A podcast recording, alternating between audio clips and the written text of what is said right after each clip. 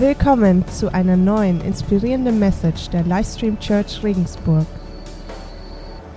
Ja, voll schön, dass ihr da seid. Wir gehen in die nächste Runde Connect Weeks. Heute das Thema Gemeinsam sind wir stärker. Ich möchte jetzt zum Start mit euch beten. Herr, großer Gott, es ist so ein Vorrecht, hier zu sein. Es ist so ein Vorrecht, dass wir uns am Sonntag treffen dürfen, um immer mehr lernen zu dürfen, wie gut du bist, wie liebevoll, wie gnädig, wie sehr du Interesse an unserem Leben hast und wie, wie sehr wir gestärkt werden, wenn wir unser Leben mit dir gehen. Ich bitte dich jetzt, dass du mich benutzt, dass wir da einfach einen Schritt vorangehen. Und ich danke dir jetzt schon, dass einfach viel passieren wird. In Jesu Namen. Amen. Warum ich das Nashornbild genommen habe, das kommt später in der Message. Gemeinsam sind wir stärker. Ähm, das erste Mal, als ich mit dieser Aussage so eine Erfahrung gemacht habe, war ich noch ein kleines Mädchen. Ich bin ein Einzelkind und ich habe mir immer gedacht, oh, ich hätte so gern Geschwister. Am besten zwei große Brüder oder so. Und wenn ich dann so am Pausenhof war und mit irgendjemandem eine Meinungsverschiedenheit hatte, dann habe ich irgendwie immer gedacht, oh, wäre das jetzt cool, wenn ich sagen könnte, sei ruhig, ich hole jetzt gleich meinen großen Bruder. Aber ich hatte das nicht. Also ich habe eigentlich die Erfahrung gemacht, ich hätte das gern und hatte das nicht. Ich habe euch heute ein paar Beispiele aus der Tierwelt mitgebracht, weil ich die dafür ganz schön aufschlussreich finde. Viele Tiere organisieren sich in Gruppen. Zum Beispiel leben Löwen in Rudel. Übrigens, wenn ein Tiger gegen einen Löwen kämpft, was glaubt ihr, wer gewinnt? Dürft ruhig was sagen.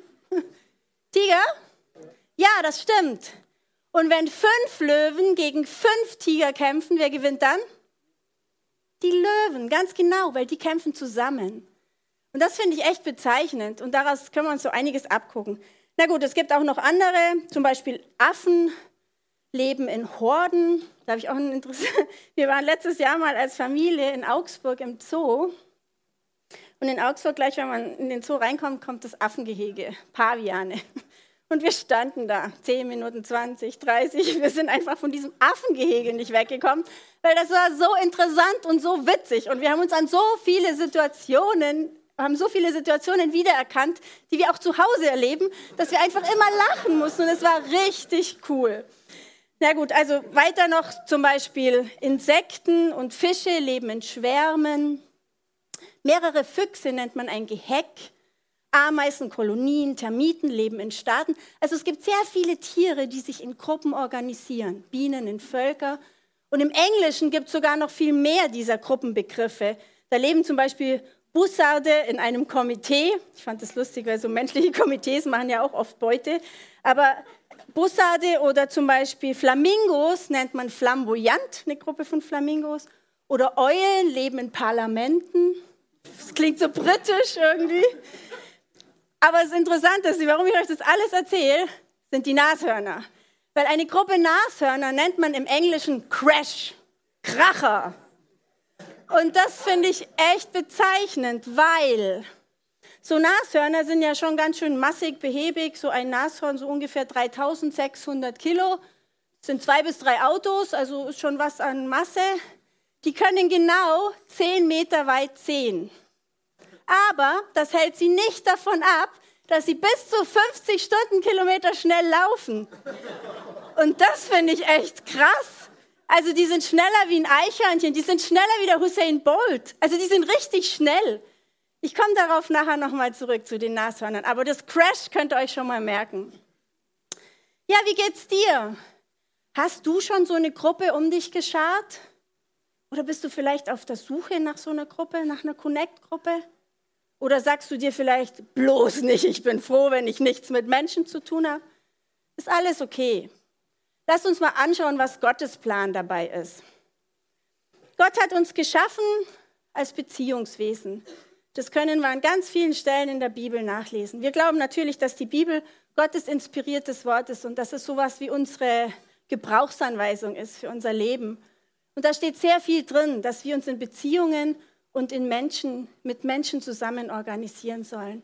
Gott hat Adam erschaffen, der war zuerst allein, dann hat er gesagt, es ist nicht gut, dass er allein ist, dann hat er ihm eine Frau geschenkt, daraus ist eine Familie geworden.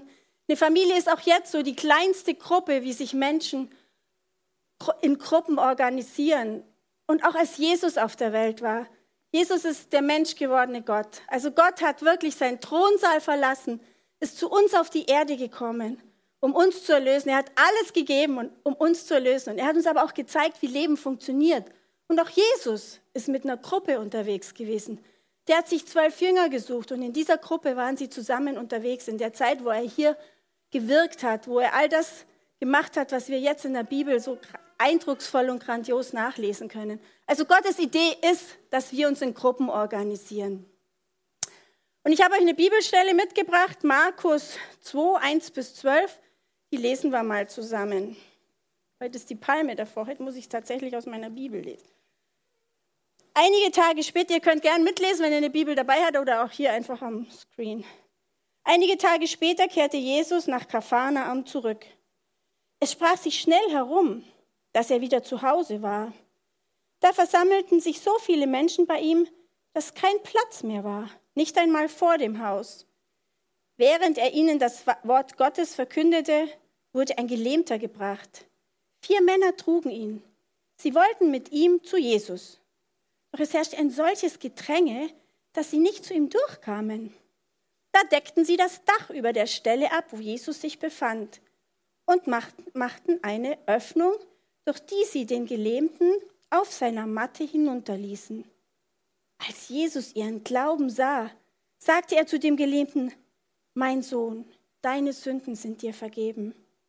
Einige Schriftgelehrte, die dort saßen, lehnten sich innerlich dagegen auf. Wie kann dieser Mensch es wagen, so etwas zu sagen, dachten sie. Das ist ja Gotteslästerung. Niemand kann Sünden vergeben, außer Gott. Jesus hatte in seinem Geist sofort erkannt, was in ihnen vorging. Warum gebt ihr solchen Gedanken Raum in eurem Herzen? fragte er sie. Was ist leichter zu dem Gelähmten zu sagen?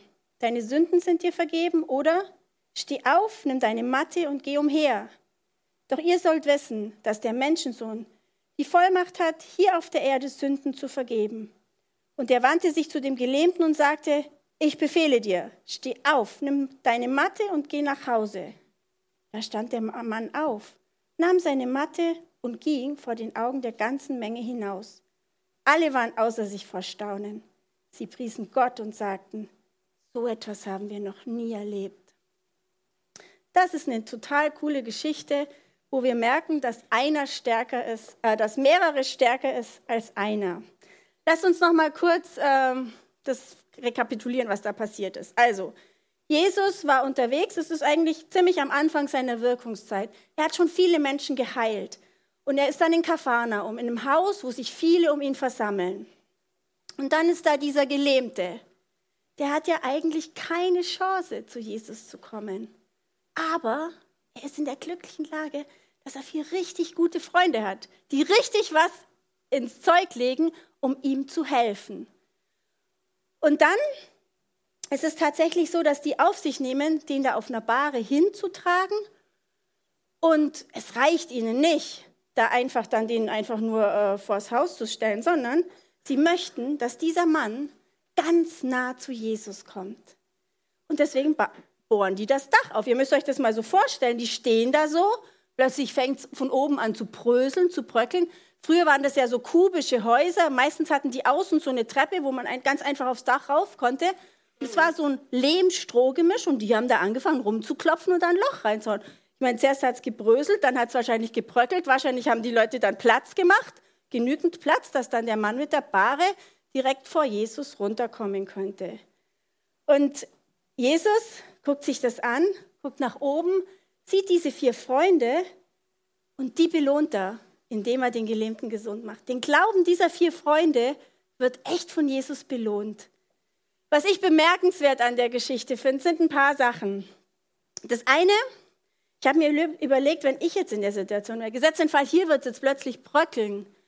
Und äh, dann habe ich überlegt, wow, wenn ich jetzt in dieser Situation wäre, könnte es sein, dass ich mich einfach tierisch aufregt, wie unverschämt die sind und das Dach da durchbrechen und ich nur auf dieses Loch im Dach gucke und gar nicht auf das, was da passiert, nämlich ein riesengroßes Wunder. Da wird ein Mensch, der total gefangen war durch seine Krankheit, aber auch durch seine Sünden geheilt. Schauen wir vielleicht oft auf irgendwelche Regelbrüche, anstatt auf das zu gucken, was Jesus gerade an Wunder in unserem Leben macht. Das zweite fand ich auch total interessant. Das erste, was Jesus sagt, ist, deine Sünden sind dir vergeben. Jesus sagt damit ganz klar, Herr Junge, okay, du bist gelähmt, aber dein viel größeres Problem ist, dass du durch deine Sünden von Gott getrennt bist. Deshalb vergebe ich dir jetzt zuerst mal die Sünden, weil das ist das Allerwichtigste, was ich für dich tun kann. Später heilt er ihn dann auch noch. Das finde ich auch total bezeichnend. Und was dann auch noch wichtig ist, Jesus spricht ganz schnell die Herzenshaltung der Pharisäer an. Er sagt, hey, warum gebt ihr solchen Gedanken Raum in eurem Herzen? Übrigens auch eine interessante Aussage. Das bedeutet ja, dass wir ganz klar selber entscheiden können, welchen Gedanken wir in unserem Herzen Raum geben. Wenn wir oft so ganz blöde Sachen im Kopf haben, irgendwelche Sachen gegen irgendjemand oder uns über irgendwas aufregen, was es gar nicht wert ist. Hey Leute, wir entscheiden, welchen Gedanken wir in unserem Herzen Raum geben. Das sagt hier Jesus ganz klar. Und bei den Pharisäern spricht er das kristallklar an. Hey Leute, was, was regt ihr euch da auf? Ihr seht gar nicht das, worum es geht. Ihr guckt nur auf die Gesetze. Das ist doch nicht das, warum ich hier bin. Und was ich dann auch noch total schön finde, ist, dass die vier Freunde sich eben nicht damit begnügen, diesen Gelähmten irgendwo vor der Tür vielleicht, wo noch Platz ist, abzulegen und zu warten, bis Jesus rauskommt und ihn dann vielleicht im Vorbeigehen heilt. Was diese vier Freunde möchten, ist, dass dieser Gelähmte ganz nah an Jesus rankommt.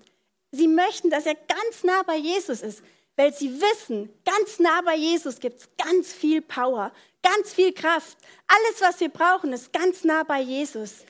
Und das finde ich total cool. Also ich denke, da können wir einiges mitnehmen. Schauen wir es uns nochmal zusammen an.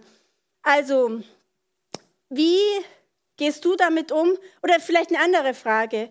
Wenn du diese Geschichte hörst, mit wem identifizierst du dich zuerst? Denkst du dir, boah, solche Freunde hätte ich frei auch gern? Oder denkst du dir, wen könnte ich so ein Freund sein? Ich habe mir das auch mal überlegt und dann habe ich gemerkt, ganz egal, wie du diese Frage beantwortest, dein nächster Schritt ist es in jedem Fall, aktiv zu gucken, für wen du so ein Freund sein kannst. Weil dann wirst du irgendwann auch so einen Freund haben. Aber dein nächster Schritt ist echt zu gucken, für wen kann ich so ein Freund sein? Und dann kannst du dich auch fragen, wie viel investiere ich eigentlich in Beziehungen? Wie viel ist es mir wert, für andere Menschen Zeit zu geben, um für sie da zu sein?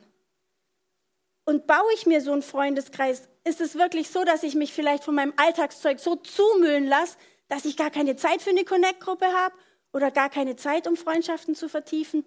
Oder nehme ich mir die Zeit? Und ich glaube, wir sollten uns unbedingt bewusst diese Zeit nehmen. Und dann habe ich mir noch überlegt, naja, diese vier Freunde, was wäre denn heute so ihr Job? Ich meine, die müssten den nicht mehr auf der Bahre tragen, heute gibt es Krankenwagen. Die müssten auch nicht das Haus durchbrechen, weil Jesus ist ja jetzt gerade nicht mal so physisch da. Aber es gibt total viele Möglichkeiten, wie sie helfen können. Und ich meine, die allererste ist genau das Gleiche, was die gemacht haben. Unser Job ist es, den Gelähmten oder den Bedürftigen so nah wie möglich an Jesus ranzubringen. So nah wie möglich. Ich meine, da gibt es verschiedene Möglichkeiten. Ihr könnt ihn in die Connect-Gruppe bringen, ihr könnt ihn in die Kirche bringen, ihr könnt ihm ganz viel von Jesus erzählen, dass er wirklich erkennt, wie gut es tut, bei Jesus zu sein. Der zweite Schritt ist, denen wirklich bewusst zu machen, hey, es geht nicht unbedingt nur um deine Krankheit. Hauptsächlich geht es darum, dass du eine gute Beziehung zu Gott brauchst. Du brauchst eine Sündenvergebung, du brauchst eine Erlösung, Erlöser, du brauchst Jesus, oder? Und dann können wir natürlich immer für die anderen beten. Weil meistens, wenn man in so einer vertrackten Situation ist, fällt es einem selber auch schwer zu beten. Aber dafür hat man Freunde, die können dann für einen beten. Und was ich auch ganz wichtig finde, was wir für andere tun können, ist, ihnen immer wieder zu helfen, den Fokus von ihren eigenen Schwierigkeiten, Problemen, Herausforderungen wegzulenken auf Jesus hin. Und wir können in uns gegenseitig die Sehnsucht wecken, ganz nah bei Jesus sein zu wollen. Das ist übrigens auch diese Woche in dem Erweckungsheft. Wer ist noch dabei? Unsere Erweckungsbroschüre, die geht noch bis Februar. Diese Woche ging es nämlich wirklich darum, Nähe suchen, die Nähe bei Gott suchen. Und da können wir einander echt helfen. Ich habe mir dann überlegt, wie ist das denn jetzt so, wenn ich meine Connect-Gruppen anschaue? Was fällt mir da auf? Da ist mir tatsächlich aufgefallen, ich habe so krasse Freunde. Ich habe echt total tolle Freunde. Ich habe eine Freundin, die hilft mir immer wieder, wenn ich mich über irgendwas schrecklich aufreg. dieses Problem von verschiedenen Seiten zu beleuchten. Und plötzlich wird das alles so relativ. Dann habe ich eine Freundin, die bringt immer den Heiligen Geist ins Spiel. Finde ich total grandios. Die nimmt das Problem immer mit auf eine höhere Ebene. Dann habe ich eine andere Freundin, die echt total ermutigend ist. Immer wenn ich mit der zusammen bin, fühle ich mich danach wie ein viel besserer Mensch. Also ich habe solche Freunde und habe mir dann überlegt, hoffentlich bin ich auch so ein Freund für andere. Das kann ich natürlich jetzt nicht wirklich so beurteilen, das müssen andere beurteilen. Aber ich wünsche mir echt, und ich, ich, ist ein ganz großes Gebet, dass ich auch so ein Freund für andere bin. Dass ich auch anderen Leuten sage, hör zu, du bist mir total wichtig, wenn es dir mal richtig scheiße geht. Du kannst mich immer anrufen, auch um zwei Uhr nachts. Habt ihr solche Leute, wo ihr ganz aktiv sagt, hör mal, du bist mir echt wichtig, ich will für dich da sein. Du kannst immer zu mir kommen. Ich denke, das ist so die Herausforderung, die wir haben. Ja, dann habe ich mich noch gefragt, was bedeutet das jetzt so für uns als Kirche? Erstens mal ist es uns total wichtig, dass wir alle wissen, dass das, was hier am Sonntag passiert, ist nur die halbe Kirche. Hat Stefan vorher schon genau schön gesagt. Die andere Hälfte findet tatsächlich unter der Woche in den Connect-Gruppen statt. Wenn du jetzt bisher immer nur zum Sonntag kommst, aber noch keine Connect-Gruppe hast, dann erlebst du nur die halbe Kirche. Wenn du dich damit begnügen willst, okay, ist, ist deine Sache. Aber ich kann dich nur ermutigen, es ist so viel kraftvoller, unsere ganze Kirche zu erleben. Weil ich glaube, was wir hier erleben, ist am Sonntag einfach so ein Input. Wir hören was über Gott, wir, wir können zusammen Lobpreis machen, total kraftvoll. Aber so richtig Beziehung bauen und auch mal so unsere Probleme zu rauszulassen, auch mal mit jemandem zu reden, herzu, da, da komme ich immer wieder an meine Grenzen. Das, das ist so wertvoll. Das können wir hier am Sonntag nicht bieten. Und deshalb ist es uns so wichtig, dass wir echt alle eine Connect-Gruppe haben. Also unser erklärtes Ziel ist, dass jeder von euch eine Connect-Gruppe findet und wirklich im Leben tragen darf, aber auch getragen wird. Unser Wunsch ist es, dass wir eben gemeinsam uns immer wieder helfen, den Blick auf das zu richten, worum es geht, nämlich auf diese Nähe zu Jesus. Und der David, das fand, das steht in dem Heftchen, das fand ich eigentlich total schön. Der David, der König David hatte ja alles erreicht. Und er hat dann gesagt im Psalm 27,4, nur eine Bitte habe ich an den Herrn. Das ist mein Herzenswunsch. Mein ganzes Leben lang möchte ich in seinem Haus bleiben, um dort seine Freundlichkeit zu schauen und seinen Tempel zu bewundern. Also der David hat erkannt, hey, alles, was ich habe, ist gar nicht wichtig. Wichtig ist nur, dass ich immer wieder ganz nah bei Gott bin, dass ich seine Freundlichkeit schaue, dass ich echt mitkriege, was er mir zu bieten hat. Und Gottes Plan für unser Leben ist so, so gut. Und wir haben aber so viel andere Sachen, dass wir da oft den Fokus drauf, drauf komplett verlieren. Und dafür brauchen wir einander. Wir brauchen einander auch, um feindliche Angriffe abzuwehren. Ihr denkt euch jetzt, hm? ich habe euch einen Film mitgebracht, nochmal aus der Tierwelt.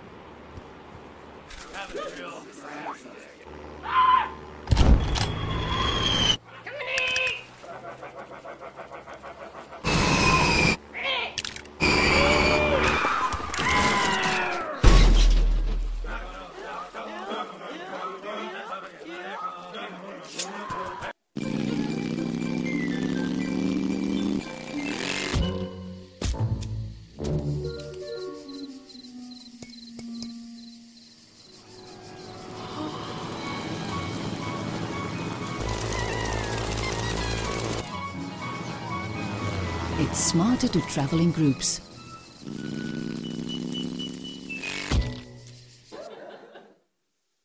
Ja, es ist einfach viel einfacher in der Gruppe feindliche Angriffe abzuwehren. Ihr denkt euch jetzt vielleicht, na ja, also vor Walfischen, Raubvögeln und auch vor Ameisenbären habe ich jetzt nicht so wirklich Angst. Aber unsere Angriffe sehen anders aus. Unsere Angriffe sind eben diejenigen, die in unserem Kopf stattfinden. Da finden definitiv Angriffe statt. Wir sind hier in einer Welt, wo auf, einer, auf der einen Seite das Reich Gottes schon angebrochen ist. Wenn wir zu Jesus gehören, gehören wir zum Reich Gottes. Und da ist ganz viel an Versprechungen, an Verheißungen, an guten Vorgaben, die wir haben und an, an Sachen, wie Gott uns helfen möchte. Da ist total viel Gutes. Aber es ist auch eine Gegenseite. Da ist eine Welt, die uns wegreißen will. Man kann Satan, Teufel oder was weiß ich nicht nennen. Auf jeden Fall ist es eine Gegenseite, die will uns wegziehen von dem Guten. Die, die, die, die setzt uns Angst in den Kopf über irgendwelche Sachen. Ihr könnt euch davon echt immer schon mal ganz klar machen, wenn ihr Angst habt, kommt die nicht von Jesus. Oder wenn ihr Zweifel habt, kommen die nicht von Jesus. Oder wenn ihr einfach ständig so Kopfkino habt und euch über irgendwelche Leute aufregt und nicht vergeben könnt, das kommt nicht von Jesus. Das könnt ihr euch echt bewusst machen. Und ich glaube, auch da können wir uns gegenseitig total helfen, immer wieder den Fokus auf das zu richten, was Jesus uns versprochen hat und in was für einem Plan von Gott wir leben dürfen. Der ist nämlich grandios, voller Gnade, voller Liebe, voller Barmherzigkeit. Es ist alles da, was wir für ein gutes Leben brauchen. Und wir sind miteinander unterwegs, um uns da immer wieder darauf hinzuweisen. Und jetzt nochmal zu dem Crash. wir können nochmal die Nashörner anschauen. Ich finde es schon echt ziemlich cool. Und mein Wunsch ist, dass wir als Kirche so ein Kracher sind. Okay, es ist schon ziemlich ähnlich. Wir sehen nicht wirklich weit. Wir wissen nicht, was morgen ist. Wir haben keine Ahnung, was morgen ist. Aber wir kennen den, der es weiß. Damit haben wir den Nashörnern schon ein Riesenstück voraus. Und ich denke, dann können wir echt losstarten. Dann können wir kraftvoll auch das Evangelium in unsere Stadt tragen. Weil ein Christ in der Gesellschaft, in der Firma oder sonst wo, wirkt manchmal ein bisschen komisch. Aber viele können echt ein Crash sein, können echt ein Kracher sein. Und wir haben einen riesen Auftrag, auch in unserer Gesellschaft, dieses Bewusstsein reinzubringen, was Gott für einen guten Plan für uns Menschen und für unser Leben hat. Das ist echt unsere Aufgabe als Church. Und ich glaube, gemeinsam, in Gruppen organisiert, potenzieren wir eine Kraft, die nicht zu überbieten ist. Und das ist unser großer Wunsch.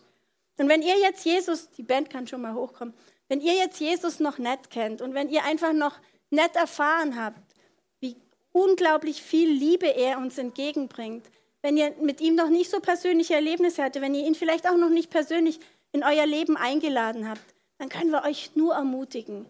Auch da ist es so, wenn du diesen Schritt heute zum ersten Mal gehst, wir hören jetzt gleich nach dem nächsten Lied oder sprechen dann gleich ein Gebet, wenn du heute zum ersten Mal sagst, ja eigentlich, ich habe da schon lang rumgemacht, aber so richtig habe ich mich noch nie getraut, Jesus wirklich in mein Leben einzuladen.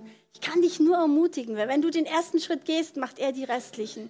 Jesus hat alles, was wir brauchen. Er hat das pralle Leben. Es liegt an uns, ob wir dieses Angebot annehmen oder nicht.